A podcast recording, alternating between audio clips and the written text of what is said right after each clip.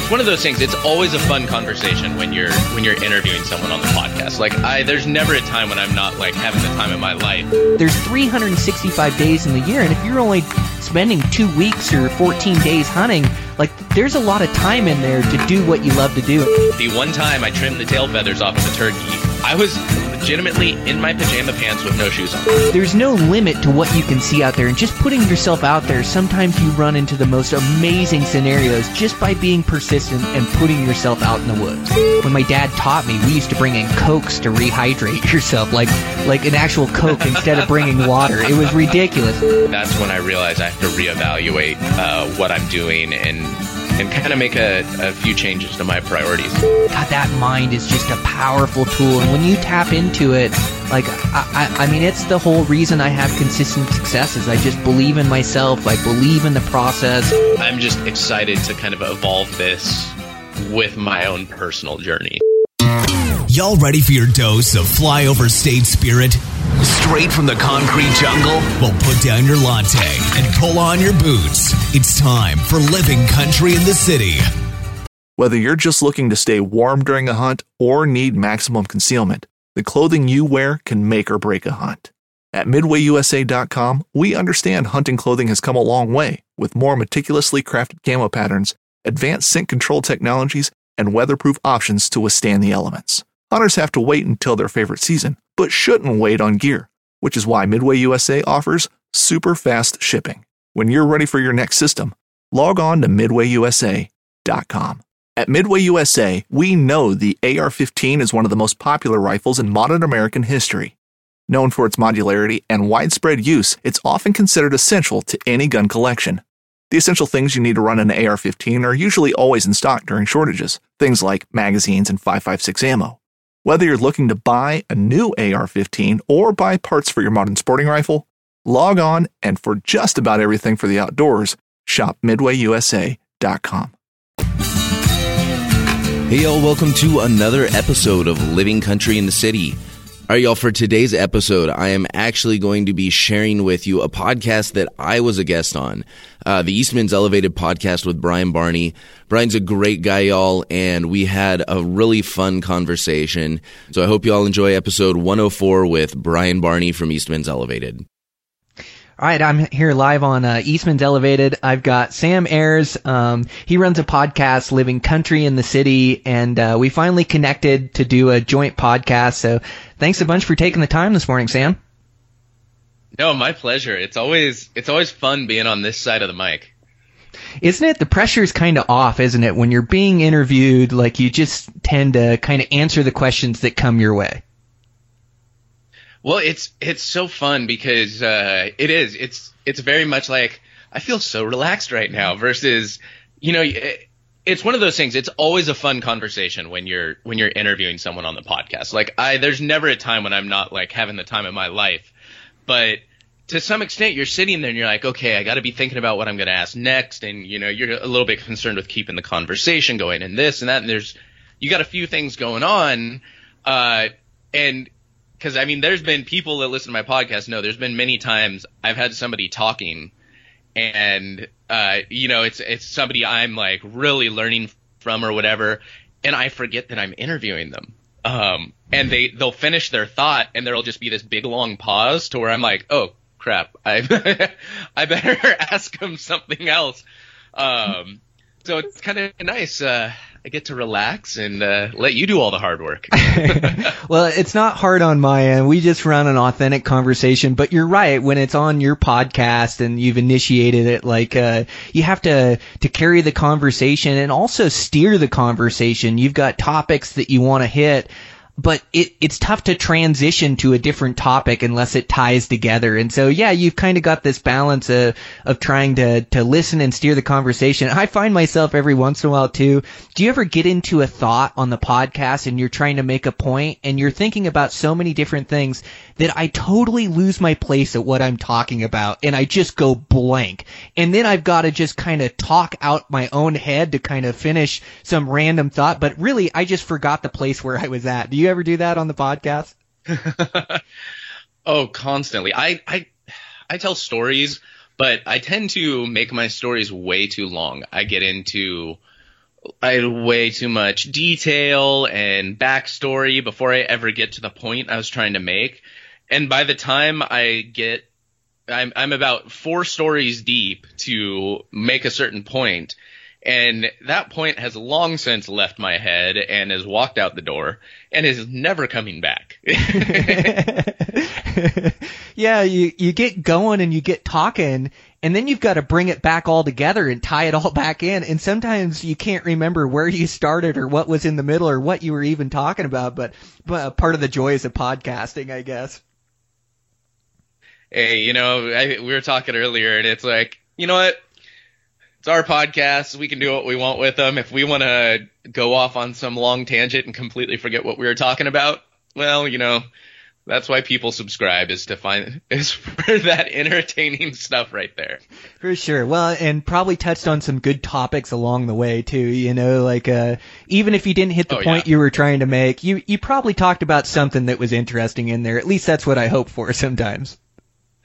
Oh yeah. Well, and so here's let me ask you a question. How many times have you gone into a podcast expecting you're thinking like, "Oh, you know, I'm going to talk about kind of steer towards this one topic or this is what we're going to end up talking about or you make those assumptions and then you finish up the podcast you didn't even touch on that and and you're looking at what you guys talked about it was great but you're like where on earth did that come from Man, isn't that the truth? Like, I can take notes and usually I'll touch on a few of those subjects, but very rarely do I hit all my notes and sometimes the subject matter is totally different. Like there's a there's a flow to the conversation. And so when you get talking with somebody in this long form communication, like you just kind of go wherever the conversation leads. And I think that's part of the beauty of it too, is that um, you know, you may have some topics you want to touch on, and a lot of times I don't name my podcast until after I've recorded it and I go, okay, what did we talk about? What was the most interesting point? Okay, this this podcast is gonna be spring bear this or this podcast podcast is going to be elk this, but on my notes we were going to talk about mule deer the whole time or something, you know? I I'm always surprised. That is one of the weirdly one of the most difficult tasks sometimes for a podcast for me is coming up with some I don't know. I try and probably get too clever with my names most of the time, my episode names. Uh, I should probably focus on keeping it a little more simple, but that's like one of those weird weirdly difficult parts of the process for me because to some extent that's the first thing that introduces someone to the podcast. It's like they'll look at the guest and then maybe they'll look at the title and, and they'll decide right then and there if they want to listen to it or not half of the time. So it's I, I feel like I put maybe a little bit too much pressure on myself for that, but I don't know. Man, you're so right though. That title is so important to the downloads, you know, and and you know, I'm always focused on putting out great content, great conversations, but you know, you could have the best podcast conversation in the world, but if you give it the wrong title, it may get half the downloads or something, half the people listen to it, and it's one of the best episodes out there. And so you're right. I think it's smart to put a lot of care and a lot of thought into what your title is going to be, and not that you're trying to I mean, not that I'm trying to sell somebody a podcast that isn't good, but I'm just trying to get them interested in a good podcast, you know, so therefore I have to come up with a good title. And after you do 160 episodes or so, like you use up a lot of those good titles too, you know, then you gotta be pretty creative, but, um, it does play a major role in, in how many people listen. It's just the truth of the matter. Oh, without a doubt. I mean, I know just with how I listen to podcasts, I, you know, I'm not the guy. There's very few podcasts out there that I will go through and just listen to every single episode in a row because, you know, as we both know and we were talking about, there's so many out there right now and there's so many quality ones with great info out there. And, you know, I probably got 17 that I subscribe to on a regular basis, not even counting the little one-off ones I listen to. And but I don't go through all of those. I don't have the time or energy to listen to all those. I'll go through and you know I may pull up uh, Restless Native or uh, Meat Eater or The Rich Outdoors or Gritty, whatever this is, and I'll look through and I'll be like, you know, okay, I probably don't need to listen to this episode on wild sheep, but this episode on mule deer I really want to listen to. Or I may look at it and think like, you know, read this title and be like, okay, well, this is about wild sheep, but it, the description, you know, it just sounds like a fun conversation, not like it's like hunting stories versus like here's the tactics of applying for this wild sheep in this unit kind of a thing. And so I make uh, that's how I listen to it, and I pick through them like a uh, you know like a Chinese takeout menu half the time. Yeah, I uh, it's human nature. Like there's a few podcasts that I know are always going to be good and I can always listen in and get, you know, useful information or an entertaining conversation, but you're right, I end up doing the same thing as I kind of pick and choose through. And sometimes I don't think that's always the best way to find the best podcast. Sometimes I surprise myself and I'll just listen through a podcast and the next one will automatically start. It's one I wasn't even mm-hmm. going to be interested in, but I find myself you know, in the conversation and all of a sudden I'm entertained and listening to it to squirrel hunting, which I would never be interested in. I would never choose that podcast, but all of a sudden I'm listening to squirrel hunting and I'm interested in it, you know? And so like, like sometimes I don't think it's always the best way, but it is human nature. We can't avoid that. Oh yeah. And I'll tell you, if you ever want to talk squirrel hunting with someone, uh, you need to actually talk to my, my buddy Brad. He, uh, he does the Restless Native podcast, and he is uh, he's one of the co-founders of the Go Wild mobile app. Okay. Um, he is from Kentucky, and I tell you that this dude preaches the tenets of squirrel hunting. It's like his favorite thing on earth. Awesome guy. You should uh, uh, you should check him out. I will. Yeah. Um. Well, it's I I think so much. You know, like uh, being working class and where you live you know, I love traveling and taking these adventure hunts and going to these new habitats and new species. I mean, I absolutely love it but it's also like enjoying what's right around you. And and the outdoors mm-hmm. like we're so we're so fortunate to have the outdoors and and all these things that the common guy can go do. And whether it's fishing or hunting or hunting squirrels or mule deer or bear like I really think you have to take advantage of what's around you because you don't always have a spare week or a spare 2 weeks to go travel. Sometimes you just have an evening or you've got a weekend day. Or I know like um I live I live in a great place. I live just south of Bozeman in Ennis, Montana, and it's just a, a, beautiful place. I'm so fortunate to be able to make a living here. I moved here like straight out of high school just because I love the outdoors, and I moved from Washington. But this place around me, like sometimes I find myself traveling too much where I have just great things around me and like this um I harvested a bear on Saturday. I was able to to arrow a good bear, but I I'm so lucky that I can go out the evenings after work, and the evenings are the best bear hunting anyways. So that day that I harvest that bear, I woke up, I helped my wife clean the house, I hung out with the kids, we made breakfast, and then I had to go out, I had to work on some concrete counters, I've got a construction business, and so, you know, I worked out in the backyard, I'm forming these things and pouring them, and then finally about three, four o'clock, I go bear hunting and go cover the mountains and grab some vantage points, and sure enough, I catch a bear and able to make a good play down on him and put a perfect arrow into him, but it, it's all just due to living in a great place or taking advantage of what's around me. And I think if squirrels are around you, you hunt squirrels. If there's fishing around you, you fish. If there's turkeys, whatever it is, like just take advantage of it and get yourself out there. I, I just believe wholeheartedly in that. Well, you know, that has been honestly one of my biggest learnings this year is I, I'm really passionate about going out and doing these big game, you know, backpack adventure hunts. And that's that's honestly that's my passion. That's what attracted me to hunting and I get so excited and just pumped about that and that's what I think about all the time.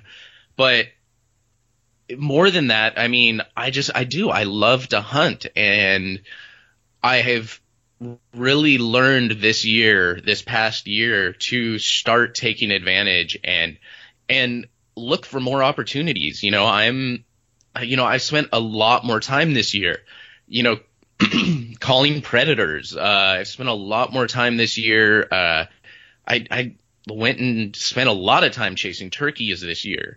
Um, you know, I have not done nearly as much fishing as I would like, but you know, the weather's nicer now, so I'm hoping to get out and do some fishing. I apparently uh, we have a bunch of fishing kayaks in my family's warehouse that I did not know were there. So that kind of made my day the other day discovering that's I'll be, you know, out on the Sacramento River fishing and we've got like countless lakes around here that I got a pickup truck. All I got to do is throw, uh, throw that one of those fishing kayaks in the back and I can be out on the water in under an hour.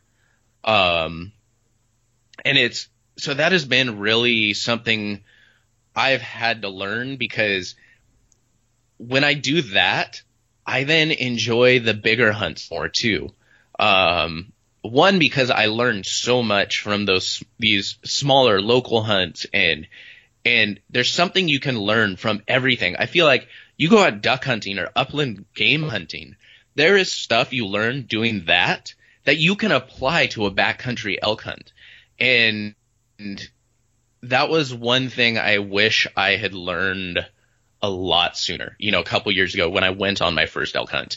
And I feel like I would have been, you know, and once again, I, I would not trade the experiences I've had for anything, but I feel like I would have been a lot more successful earlier on if I had taken the time to really take advantage of these smaller hunts and rather than put all my energy and effort and focus on this one big travel adventure hunt to uh, you know rather than do that uh, if i had just taken advantage i would have i would have found a lot more success and a lot more joy earlier on. But uh, you know that's that's the journey. That's how you learn things is by trial and error i guess yeah, that's it. Learning as we go. Uh, you bring up so many great points of just like skills translating to different things. Like, I even find like similarities you know, I fly fish a lot. I live on like a blue ribbon trout stream, the Madison, which is just this great river that's so unique. It has uh, so many uh, like like varied terrain, but like the fishing is really technical with a fly rod. And there's a lot of guides that fish this river, and so it gets high pressure, and so you end up kind of trying to beat the pressure. Like you'll put in at a takeout that's halfway through another put in, so you're kind of putting in halfway, and you get all that water fresh, or you know you're you're casting your fly and putting it in a spot where 90% of anglers can't put it. And and two, just like making a shot with a bow and arrow or a rifle where it's so like you um you, you have so much pressure on you and it's an adrenaline filled moment. The same way when I see like a good trout run and you're in the front of the boat like you get one cast at that thing and you're one mend, and if you put it in the right spot and set the hook at the right time, you might just tie into 24 inches of brown, you know. But with that pressure on you, you can mess up, and then you toss that fly right into the brush. You don't get the best hole in the river you've been waiting all day to fish, you know, and you you have to float by it and bust off your fly. So I just find so many similarities, even with fishing and hunting or small game and hunting, and I just think experience is the best teacher. And when you absolutely love to do something, there's 365 days in the year, and if you're only spending two weeks or 14 days hunting, like there's a lot of time in there to do what you love to do. And I, I think just enjoying those little things around you and, and taking advantage of them is so important. And like I never get out there and regret my decision to go fishing or regret my decision to go hunting. It's always like I, I have to almost motivate myself like, all right, I got a few hours here. Like I, I got to get down to the river. Sure, I got to put my waders on, get my rod tied up, and I start getting lost in kind of the the logistics of it. But if I just get down there and get on the river, even if I only have an hour, I'm so much happier and so grateful that I took that time and get out. I never regret taking the time and getting out there. Well, and sometimes I think we put too, like you said, you get caught up in the logistics, and I think we put too much pressure on having to have everything perfect to go out and have that experience. And that was one thing, like, I went and, eh, you know, turkey hunting, for example yeah, you're going to be a lot more successful if you're able to get out before, you know, before the sun's up and you got your full camo and your face painted and you're in a blind or you're in your spot and you're calling and everything's perfect. But you know, I kind of realized this year, sometimes you just got to take advantage of when it comes your way. And, you know, if you're in your blue jeans and you don't have time to put on your camo, but but it's the difference between getting out and not getting out. Maybe you need to go take that imperfect hunt.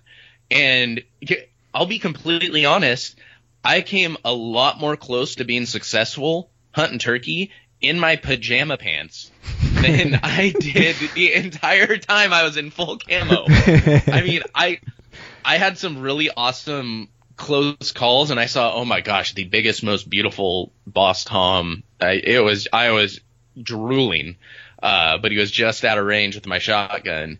Um, but I I did never even got a shot off on on one single time when I was sitting waiting in camo. But the one time I trimmed the tail feathers off of a turkey, because uh, I didn't have my dang uh, rangefinder on me, um, I was legitimately in my pajama pants with no shoes on.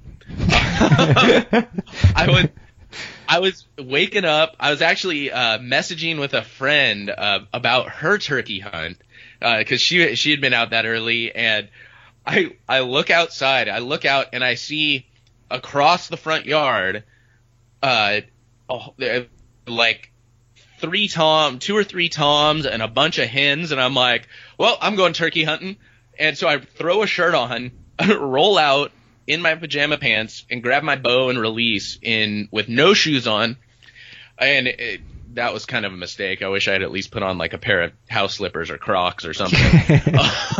um, and I, I go get my bow and I stand out, uh, and I take a shot. And, oh, I thought I hammered this thing. I was super stoked. Uh, but uh, I I went. I found. Uh, I shot it and it kind of flaps up over fence into the the neighbor's yard. Um, and I go to check my arrow, and well, I should say I go to check my arrow, and then I can't walk more than ten feet because of all the stickers in the yard. So I go get some shoes, go get my arrow, and there's no blood on it, nothing. Uh, I, I went and I, I actually kind of stalked. Uh, I have permission for our, our basically our two neighbors, their uh, their family, and so I was kind of stalking them through front yards, and uh, and uh, finally came back and oh man, I had like you could see right where I sheared off these tail feathers with my uh, with my broadhead. I actually I actually have them sitting here on the desk next to me um, as a reminder to uh, always have a spare rangefinder, but. Uh,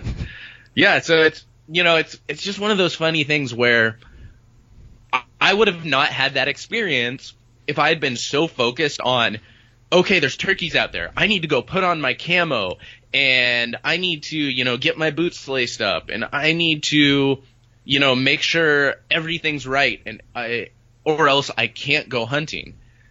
I had the pro I had the best time going out on that quote unquote hunt uh, and it was the most imperfect hunt ever. But I wouldn't trade that experience for anything. And I think, yeah, we, we get so caught up in the logistics and trying to do everything the right way that we forget, you know, sometimes you just got to go hunting. And my nephew's really good at reminding me of that. You know, he, uh, sometimes he'll just roll out. Um, you know, he sees something, uh, he'll be driving and he'll see something uh, on some property he has permission to hunt, and you know he's got a shotgun locked up in the back of his truck, and he'll go chasing after it, and uh, it's just you know. I don't know. It's take the opportunities as they present themselves. Don't don't think they have to fit into some sort of box or uh, you know some predefined uh, expectation of what it exactly has to be.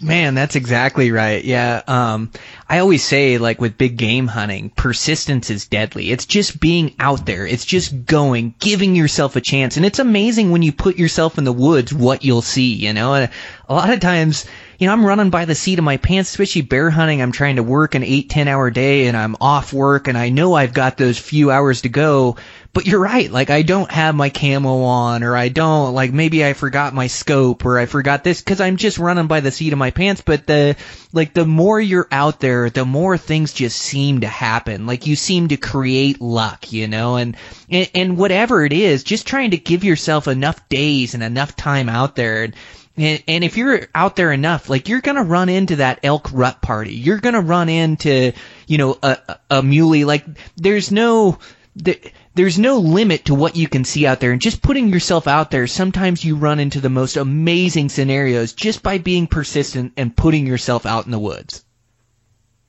Oh, without a doubt. I mean, to some extent, you know, we make our own luck. Uh, you know, luck is made by preparation and uh, time in the field, and but it, it comes down to to some extent there always is an element of actual luck all the preparation in the world is not going to suddenly make the elk show up exactly where you need them to be at the exact amount of at the exact time. The likelihood's a lot higher. Like you know, say you did that scouting and you know you did that scouting, you did all that prep, and they should be here. But you know what? It comes down to luck, whether or not they're going to be there. And the more you're in the field and the more time you're spending out there, there's a higher percentage that luck is going to turn your way. And, uh, you know, once again, uh, what's the, what's the saying? If they're not flying, they're not dying. If you're not out in the field, you know, you're, you've got to put it out there if you want it to work out. And, you know, I mean, stuff's, stuff's not going to die if you're not shooting your bow. You're never going to see anything if you're not in the field. So. Man, that's it. And like, um, yeah, and it's just effort. Like that preparation, preparing yourself, your shooting, physical shape, all of that is so important. The scouting, the e-scouting, and, and then it's also important to get there and put forth the effort. And sometimes, you know, you get caught up in, oh, this spot isn't producing. I'm not seeing any sign. I should be in this other spot. But just putting forth that effort time in and time out, it equals luck. It equals like consistent success can't just come down to luck. It comes down to, to effort and time and, and what you put into it is what you get out of it. And you're right is that you do need a lucky break. You do need to catch something in a certain spot or you need to see something.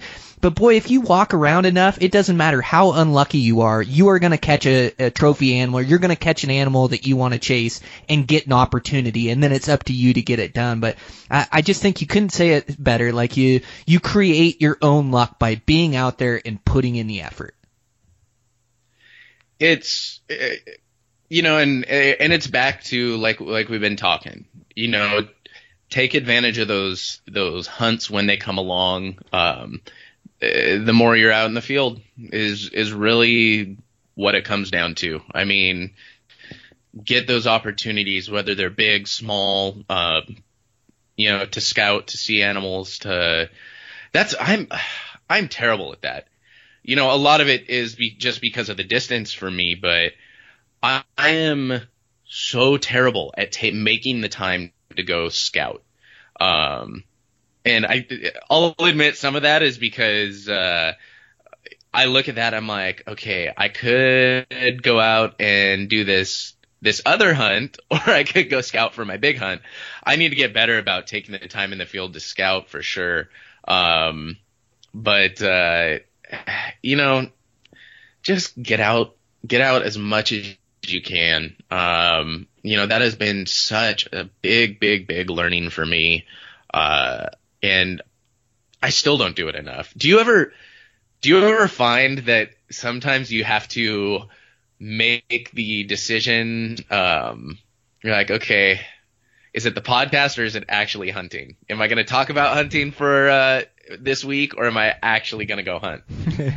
Do you ever run into that? Well, un- unfortunately, I do every now and again because the podcast is such a priority for me. But I believe my podcast is popular because I hunt so much and I have so much information to share. So I always try to put priority on hunting, but and try to get my podcast done in my free time. But yeah, there has definitely been some scenarios like my buddy Dan came down last year to go bear hunting and I had to record a podcast. I had it scheduled, and so I couldn't hunt with them the first evening, but then I was going to hunt with them for three days. And so we sat out and we talked and we made him a game plan. I'm like, man, Dan, I just can't go with you tonight, but this is the vantage point I'd sit.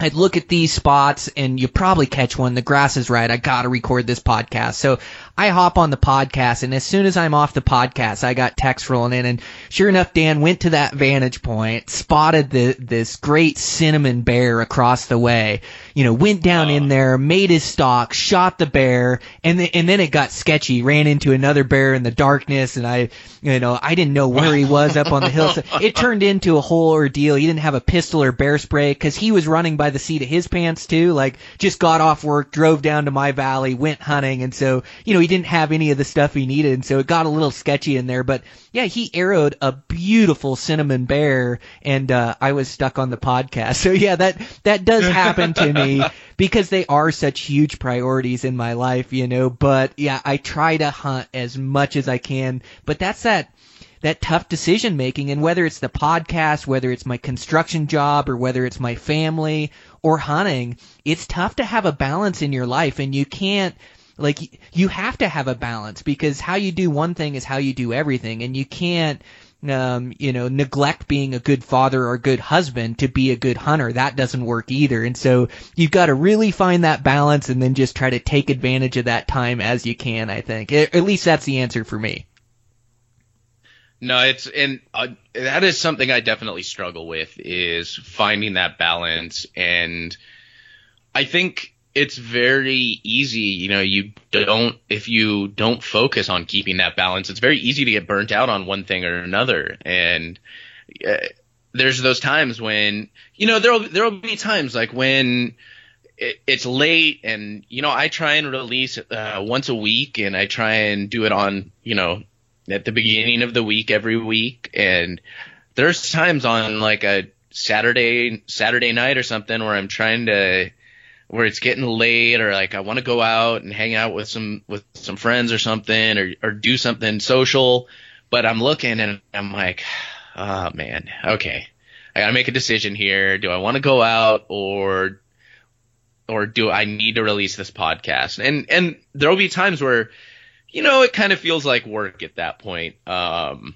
and there are other times where I'm like, you know what, I'm just gonna have to suck it up and do it, and or or you know, there's there's always a always an option. You know, sometimes I'll go out, sometimes I don't. Um, but it's it's tough to achieve that balance and not feel burnt out on one thing or another. And um, and I think it's just focusing on our reasons behind doing this. You know, uh, being able to talk to these cool people um, and really learn from them. And I have to remind myself, you know, this this podcast for me is to document what I'm doing and to and find and to find more ways to hunt and to learn more about hunting. Um, and so when I lose sight of that, I have to. That's when I realize I have to reevaluate what uh, what I'm doing and and kind of make a, a few changes to my priorities. Hunting boots are a critical component of any successful hunt. Whether walking a short distance to your blind or trudging miles through rugged terrain, your feet are carrying the load.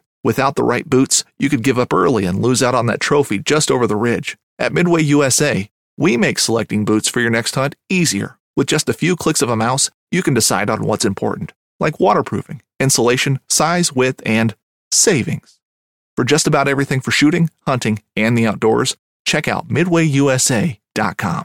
It's so introspective and self-evaluation is so important. I, I think you bring up some good points and that those responsibilities they sure get in the way of good hunting sometimes like i i find myself in the fall i'll get a little overwhelmed too just because i am trying to hunt so much and i have these goals and i've been working so hard on them you know i've been running marathons and ultra marathons to train running day in day out running hills and shooting my bow nonstop i've been dreaming about this hunt for an entire year and i plan my block of time but yeah, once you start stacking these hunts up in the fall, you know, I start losing time for recordings or it's tough to connect with people. And so, yeah, I start feeling that stress for sure.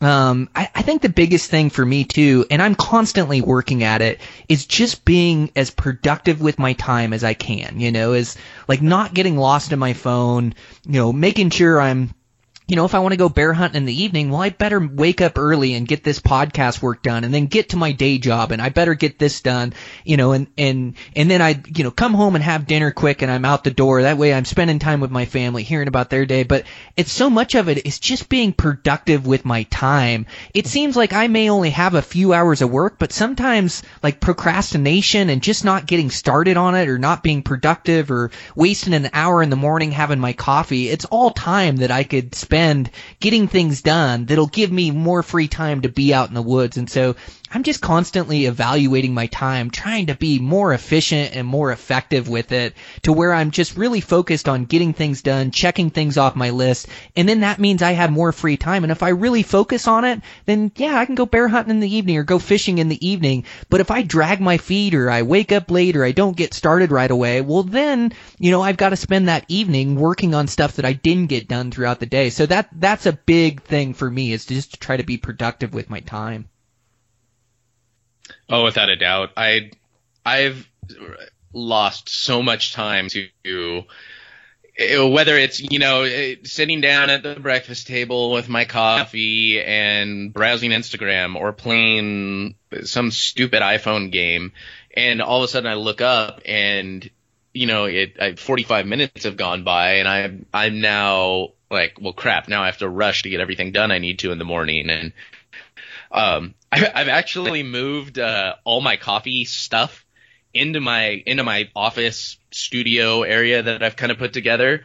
So at least that way now um, I'm more it pushes me a little bit more to come in here and I'll grab my coffee and sit down and start answering emails or whatever instead of playing those games and I try and find uh, find those efficiencies where I can and um, you know find ways to uh, to really maximize the amount of time so I'm not feeling so th- I, I look at where those distractions come and and where uh, where I find myself losing the time the most and I try and figure out a way to prevent myself from doing that or at least turn that distracted time in, into something productive.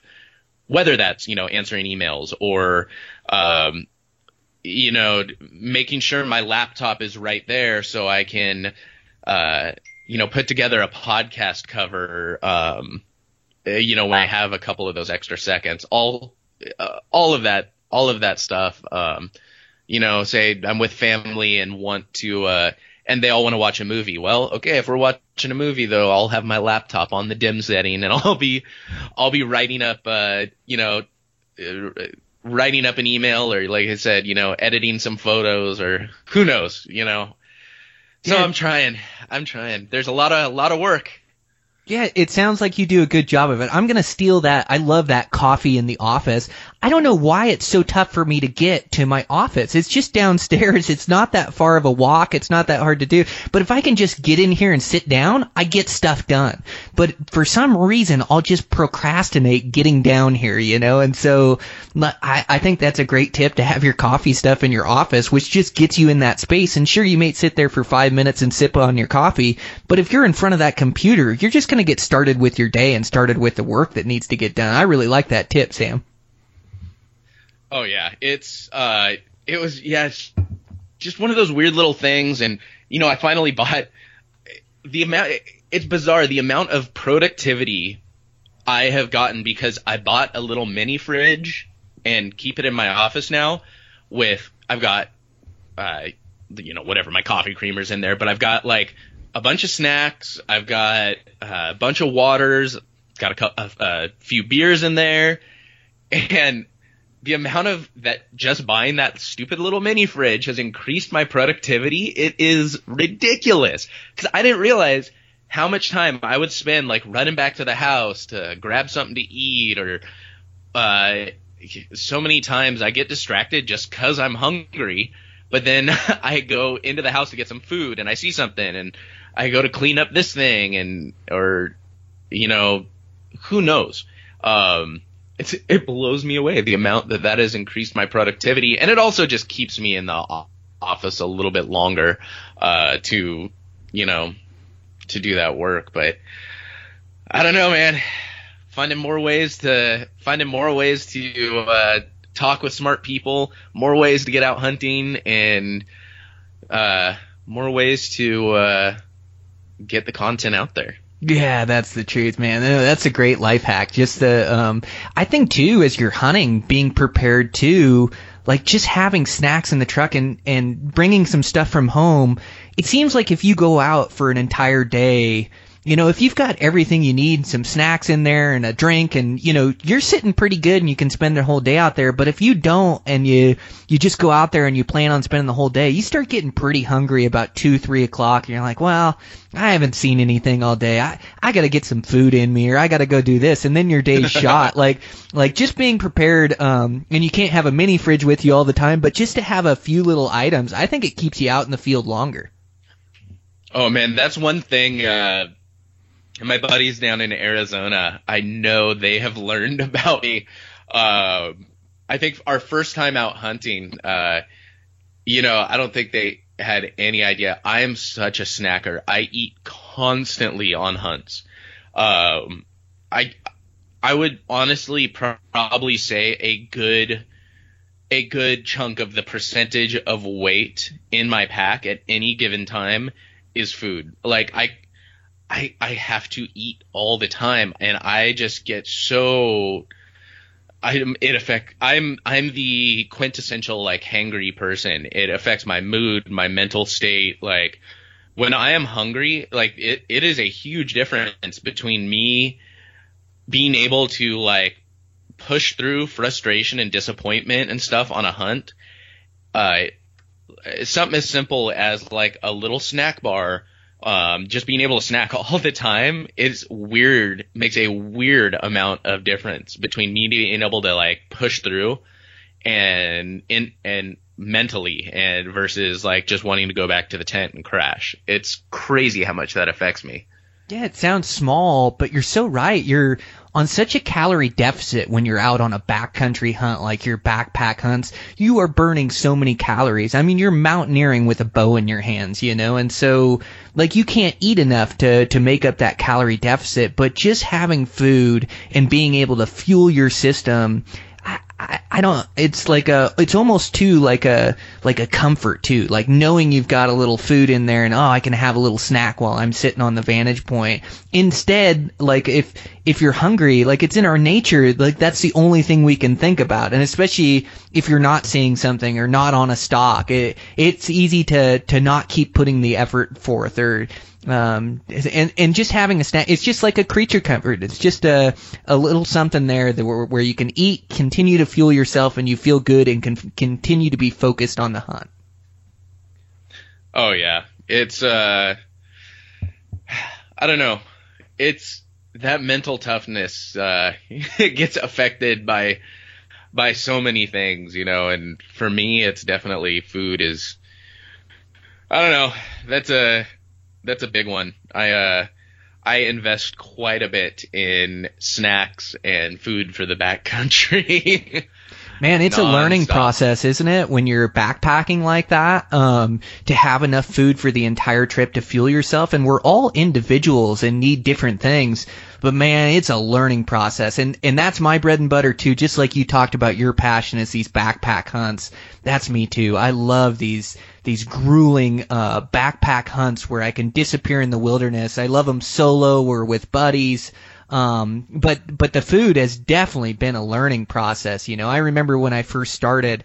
I was going to go on an elk hunt, and um, you know, I was I was fairly young, and I'd done a little backpacking with my dad and whatnot, and some shorter trips. But this trip, I was going to go for you know a week, seven, eight, nine days for elk or whatever, and disappear in the mountains. And so, you know, I was trying to look at my food, and I didn't know anything about backcountry hunting. In fact, you know, when my when my dad taught me, we used to bring in cokes to rehydrate yourself, like like an actual coke instead of bringing water. It was ridiculous, and Twinkies and just all kinds of stuff. So I just had no idea. I had to learn through experience, and so I thought, okay, for this hunt, I'm gonna bring a Clif Bar for morning, a Clif Bar for for lunch, and then I'll bring a Mountain House for dinner. And then I tried to sustain that for eight, nine days.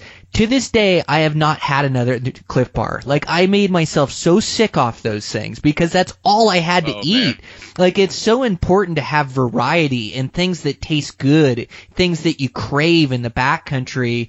And, and also, like, I, I'm not a fan of the dehydrated meals or the freeze dried meals. Like, I had those for a while, but I, I hunt so much backcountry. I just got burned out of those things, and then they don't sit real good in my system. I don't feel real good when I'm eating them.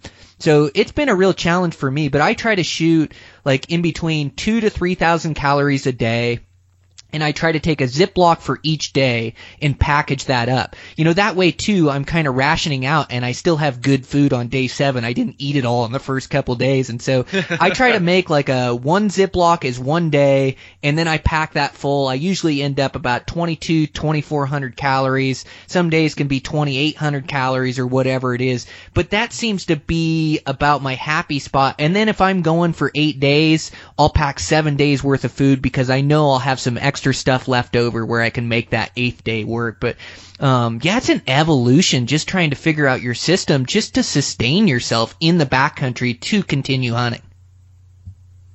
Well, there's times too where it's like you know you need to eat, you know it's affecting you, but it's it's tough and You know, I'm I'm one of those people. I can eat the same thing day after day after day if I need to.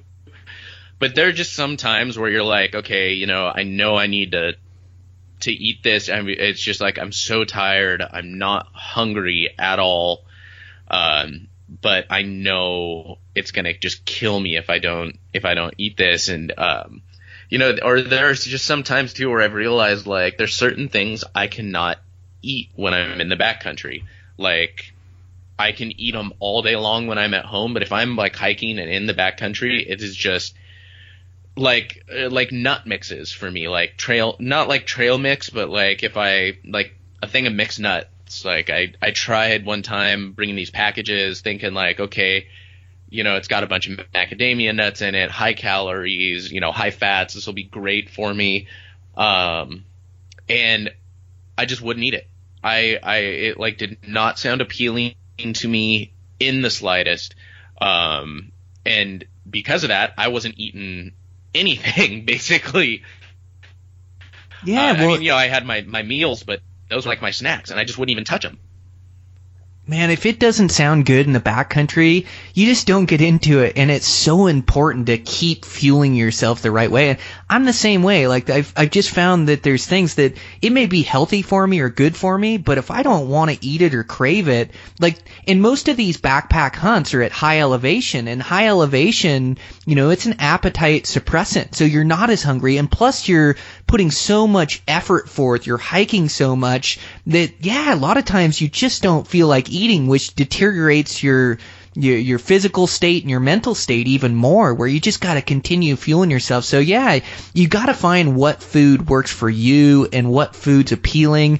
And then I also have a couple foods that I just won't eat, like um like uh, pepperoni sticks or oysters or uh, smoked salmon. Well, what I end up doing is I end up eating that and then belching it for the next day or the next half a day as I'm hiking Oh, around yeah. and feeling horrible. And I'm like, okay, mark that off the list. Never bringing that again. But yeah, you gotta find the food that works for you and be creative and try things in the off season. And I also try not to get too healthy with my food or I just won't eat it. And, and eating, you know, mm-hmm. something with a little bit more sugars in it or something is way better for me than not eating at all, you know? And so I just try to pick food that tastes good, that I like, that I'm gonna crave in the backcountry, that I'll eat, you know, and, and still like to have the right balance of proteins and fats and sugars and things. But, but I don't go overboard trying to plan it out to eat the healthiest meal up there. And the truth of the matter is, is you're burning so many calories. And like I know these people that are they're running the ultra marathons and the marathons, and and I run a ton of miles. Like you're just burning those calories off. I've seen some of the best ultra uh, marathon runners that are eating Oreos and drinking Coke as their diet for the run. You know, they're just trying to fuel themselves to keep putting that energy forth, and your body just turns that sugar into energy. And I, you know, I'm not saying eat Oreos and Coke when you're out hunting the whole time, but I think there's a balance between t- taste and nutrition. And, and I think when you're out there burning those calories, you know, you can have a, a little bit of junk food here or there, and it's not going to kill you. Oh yeah, I've always, you know, that's that's the other thing I've started always doing is those little uh those little packages of uh of like fruit snacks or something that you know you would get in your lunch as a kid. Uh I always I always make sure to have uh one of those. You know, I don't I don't get the big old bag of Skittles necessarily, but I always have at least one of those little packages of fruit snacks because same kind of thing.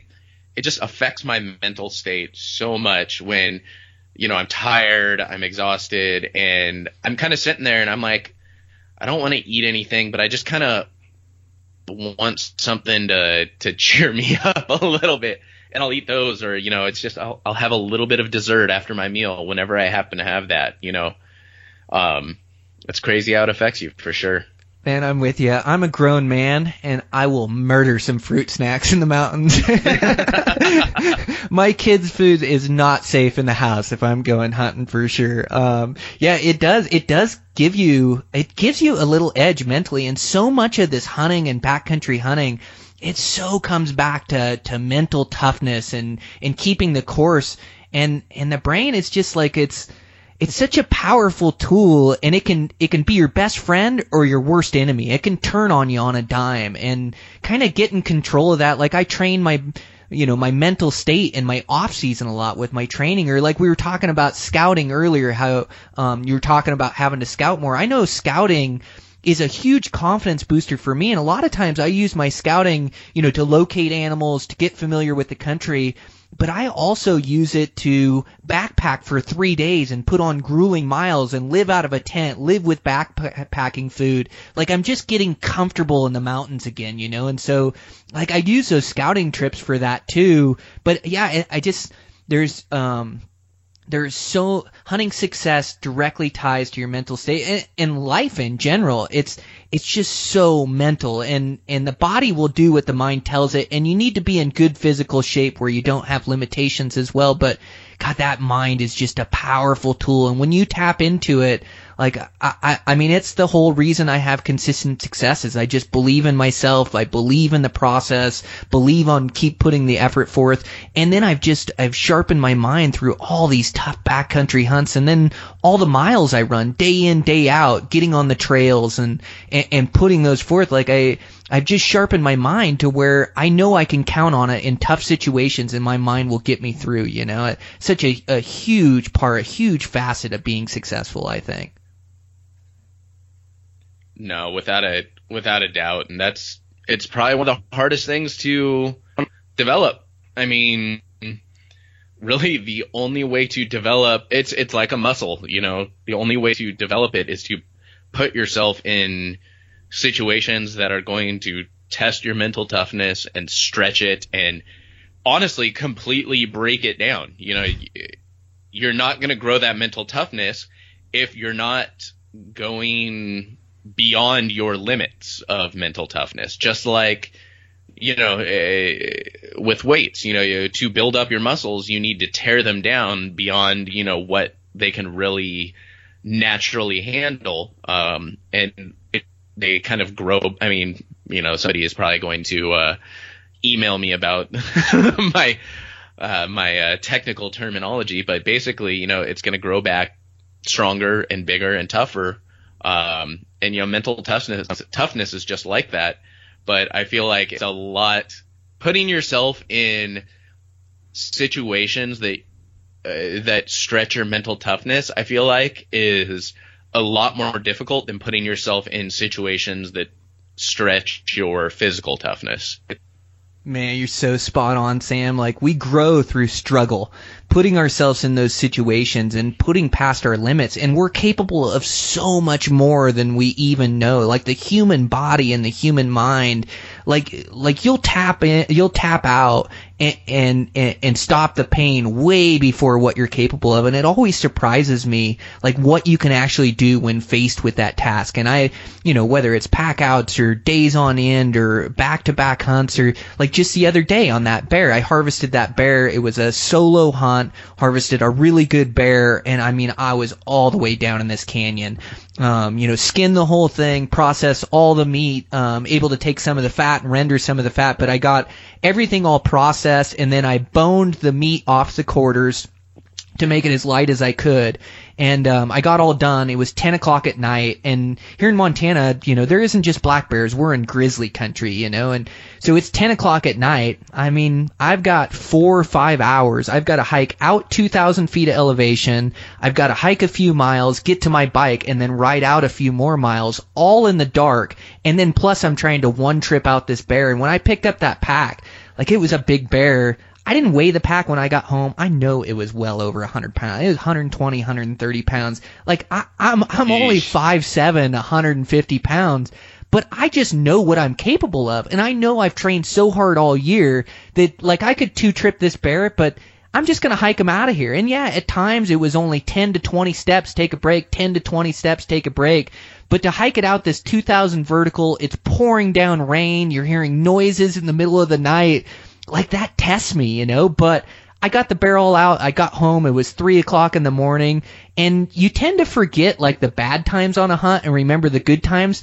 But for me, those challenging situations in that hunt, it means everything to me. Like I, I absolutely love pushing myself and finding where my limits are. But when I picked up that pack at the bottom of that canyon, like um, you know, a younger me may have doubted I could even get that pack out of there. But when I put that pack on, I know I've done worse hikes than that. I know I've done worse pack outs than that. I know my body's capable. I've been training all year. There wasn't a doubt in my mind. Like, I'm going to climb this up this 2,000 feet. I'm going to hike it back to my bike. I'm going to bike it out. Like, I just believe in myself because I put myself in these tough situations or this struggle before. But yeah, I just, I just, um, I don't think we can put enough emphasis on how important um, mental toughness is to being successful in, in not only hunting but all of life, really.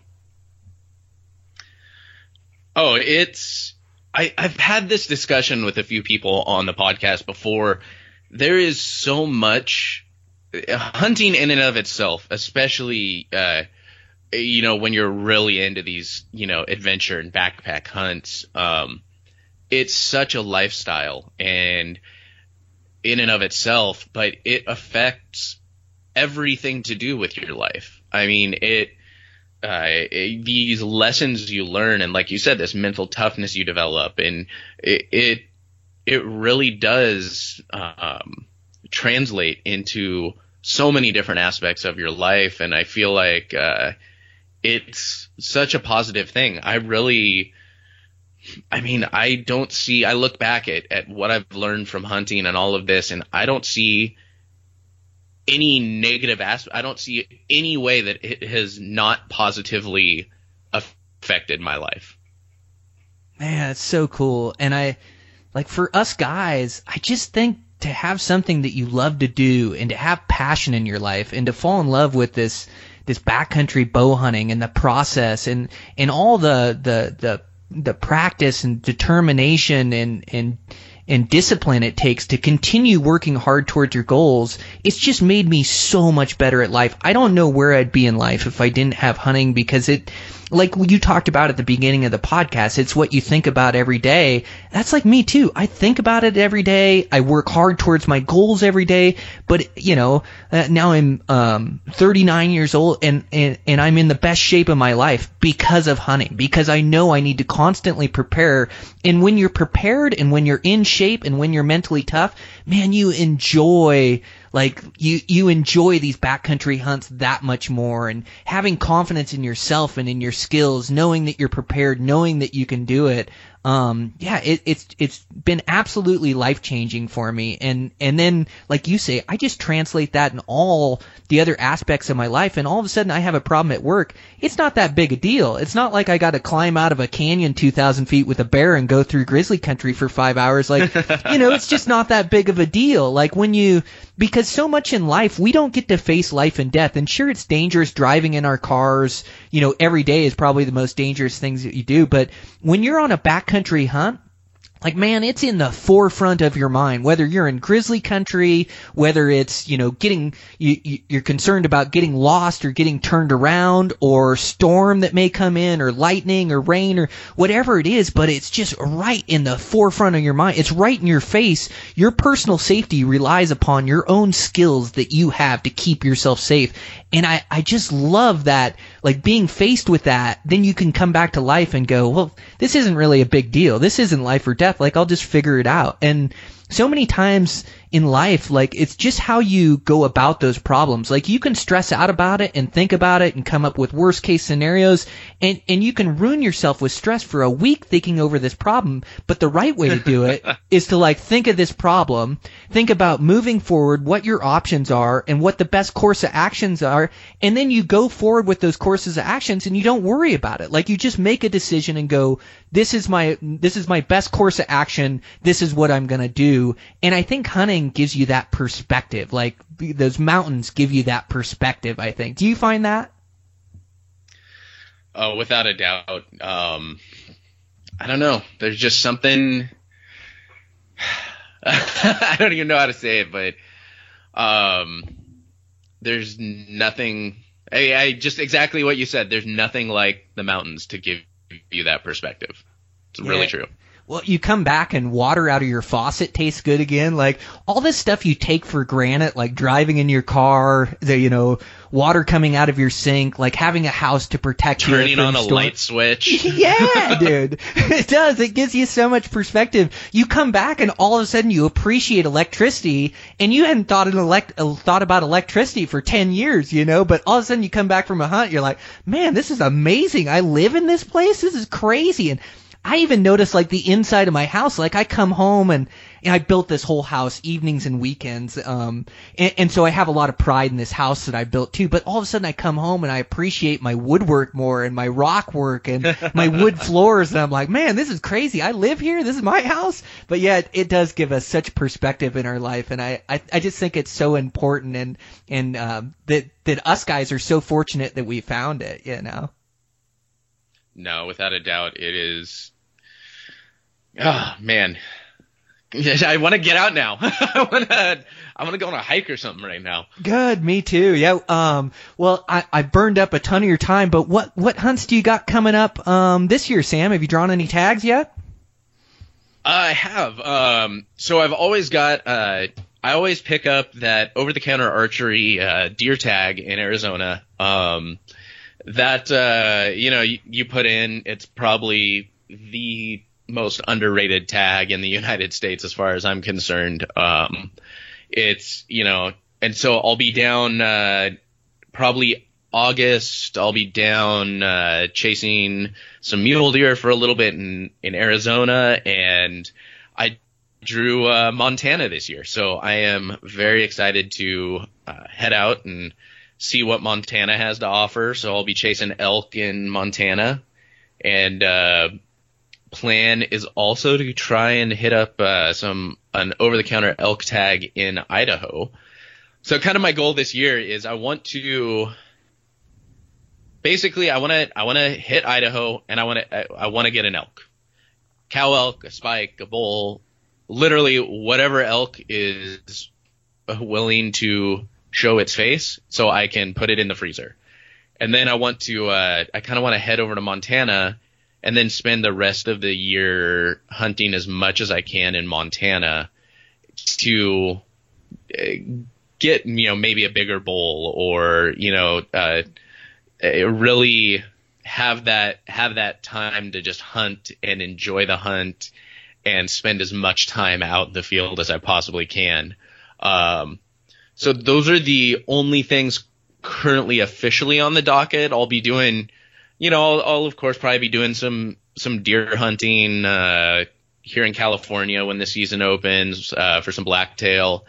I'll be uh, I'm really really excited about fall bear this year. You know, we don't have spring beer. Spring beer.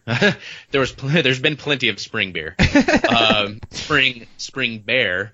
Uh, we don't have spring bear here in California, which is which is a bummer. And uh, I was kind of hoping to uh, to get out somewhere, but I just didn't have the time uh, this year to chase spring bear. So I'm excited for fall. I've always really, for me, ever since I started getting interested in hunting, archery bear is like the epitome of hunting for me. You know, and I, I really would like to get a black bear this year. My my absolute all time just mind blown dream hunt would be um, an Alaskan brown brown bear with my bow.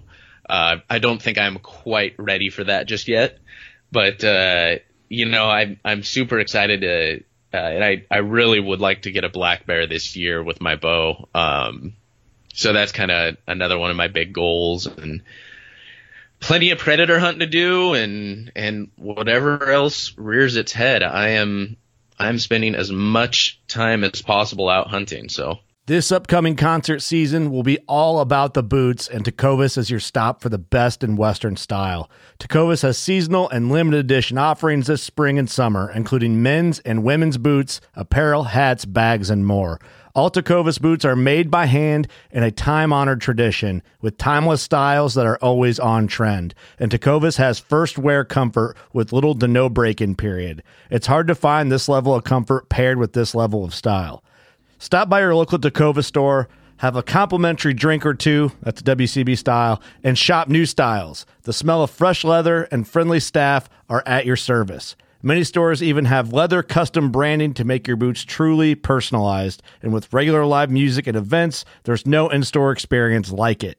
If you can't make it into a store, just visit tecovas.com. That's T E C O V A S.com. They offer free shipping on all boots, as well as free returns and exchanges, and ship right to your door. Go to tecovas.com and find your new favorite pair of boots today.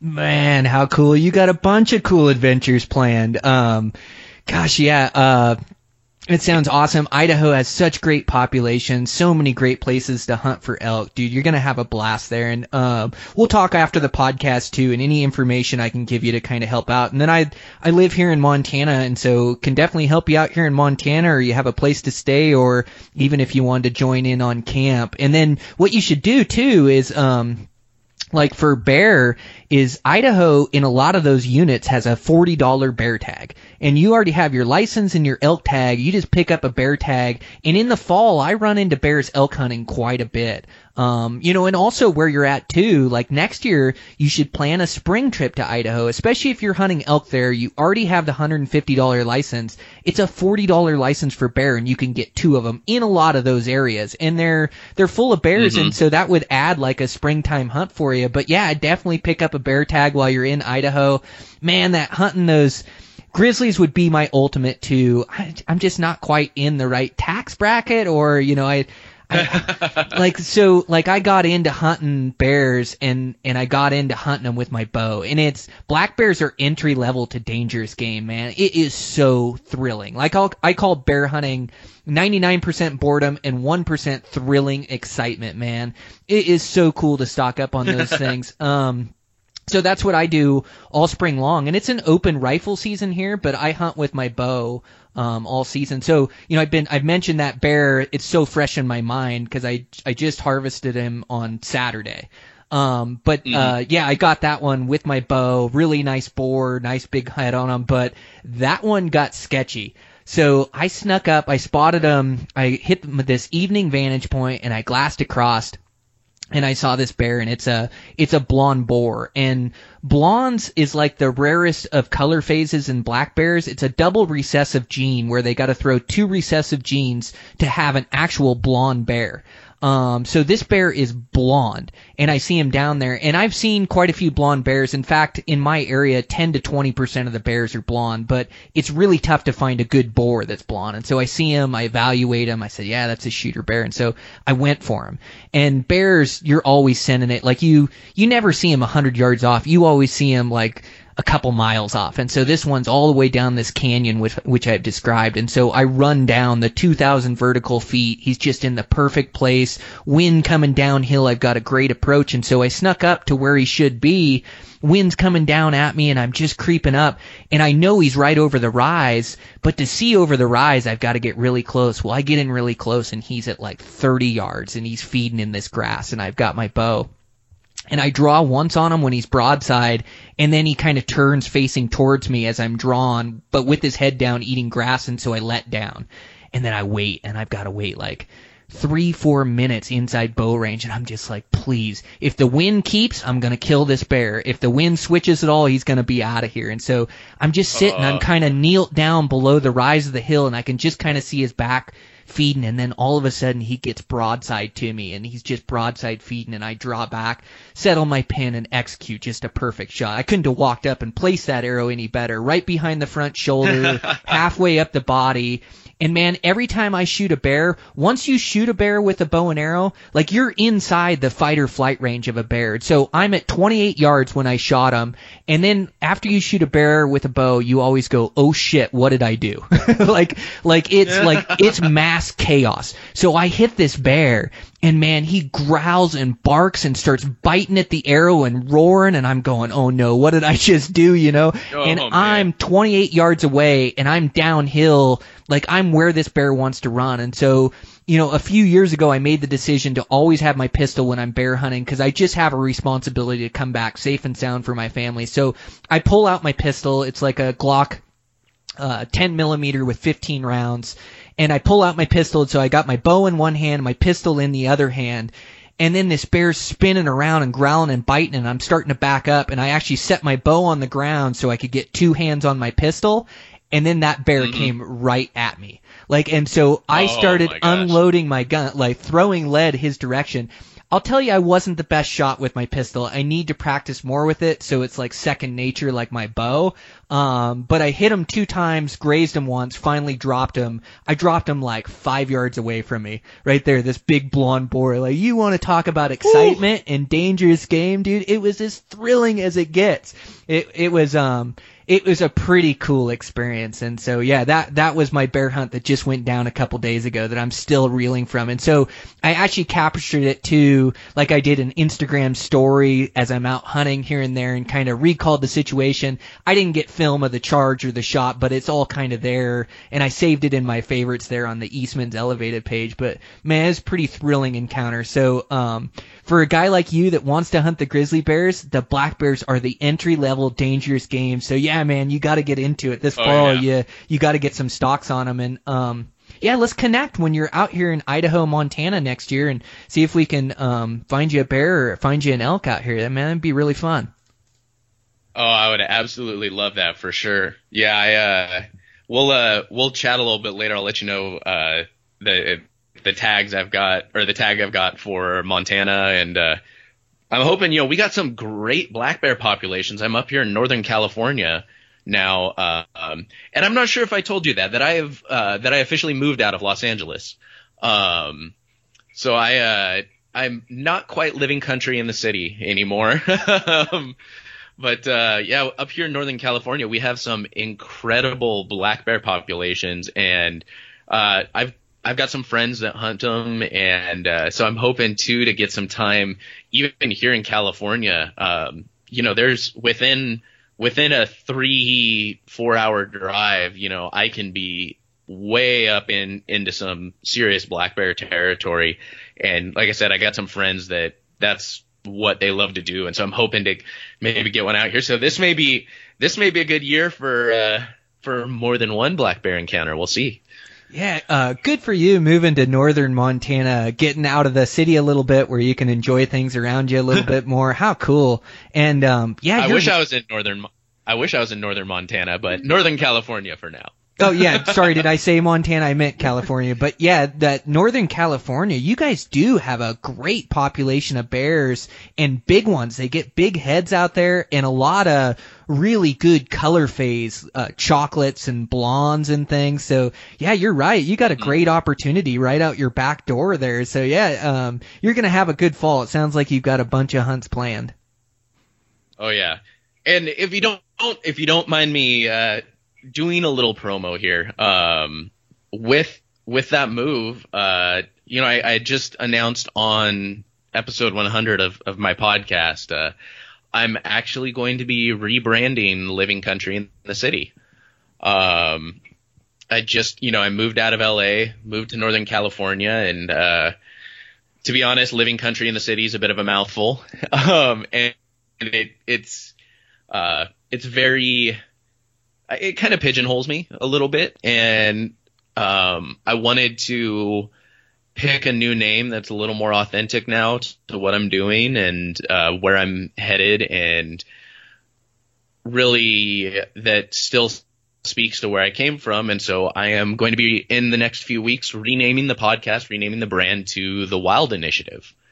Um, so I'm I'm really really excited about that. It's kind of you know uh, an initiative I'm taking on. So, dude, that's great, Sam. Um, yeah, how awesome to to kind of change and evolve the podcast as you change and evolve. And um, man, I'm I'm a big fan of your your podcast. I think you put out great content, and I think it's so important what you're doing. Like, um, you know, and the way you do your podcast, like people really get to know you and get to know your personality. But I really think like even with that first title, like you're reaching more you know, first time hunters or people that do live in cities and trying to give them opportunities to get out and enjoy these wild public lands that we have and saying, you know, here's me, I, you know, when you did live in LA, it's like, here's me, I live in the city, but look at all these cool things I can go and enjoy and sharing those mm-hmm. experiences mm-hmm. and those hunts that you do I, I think have been so beneficial for guys that would normally not get introduced to the outdoor lifestyle. So man, I think it's so cool and congratulations on the,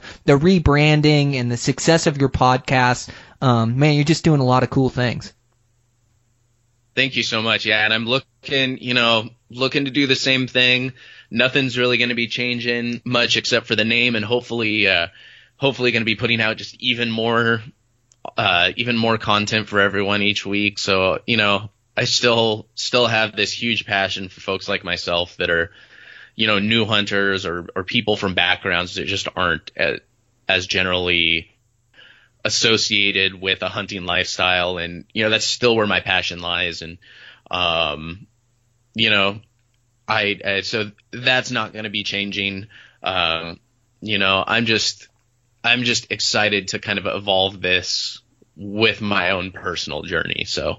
Man that's so cool. Yeah it um yeah, and getting going in, in hunting or the outdoor lifestyle is really tough if your dad didn't do it or introduce you to it, or if you don't, you know, if mentors don't don't come like they're not your your friends that you have and and talk to all the time. Like it's it's um, overwhelming for guys and daunting, and um, so I I think you just provide such a good resource for guys to give them in the confidence, give them the confidence to get out there and enjoy the mountains that's out there for all of us to go enjoy. So man, I think it's a really cool deal yeah, again, just congratulations on the podcast and the rebranding and everything you're working on. So yeah, excited to see what the future holds for you.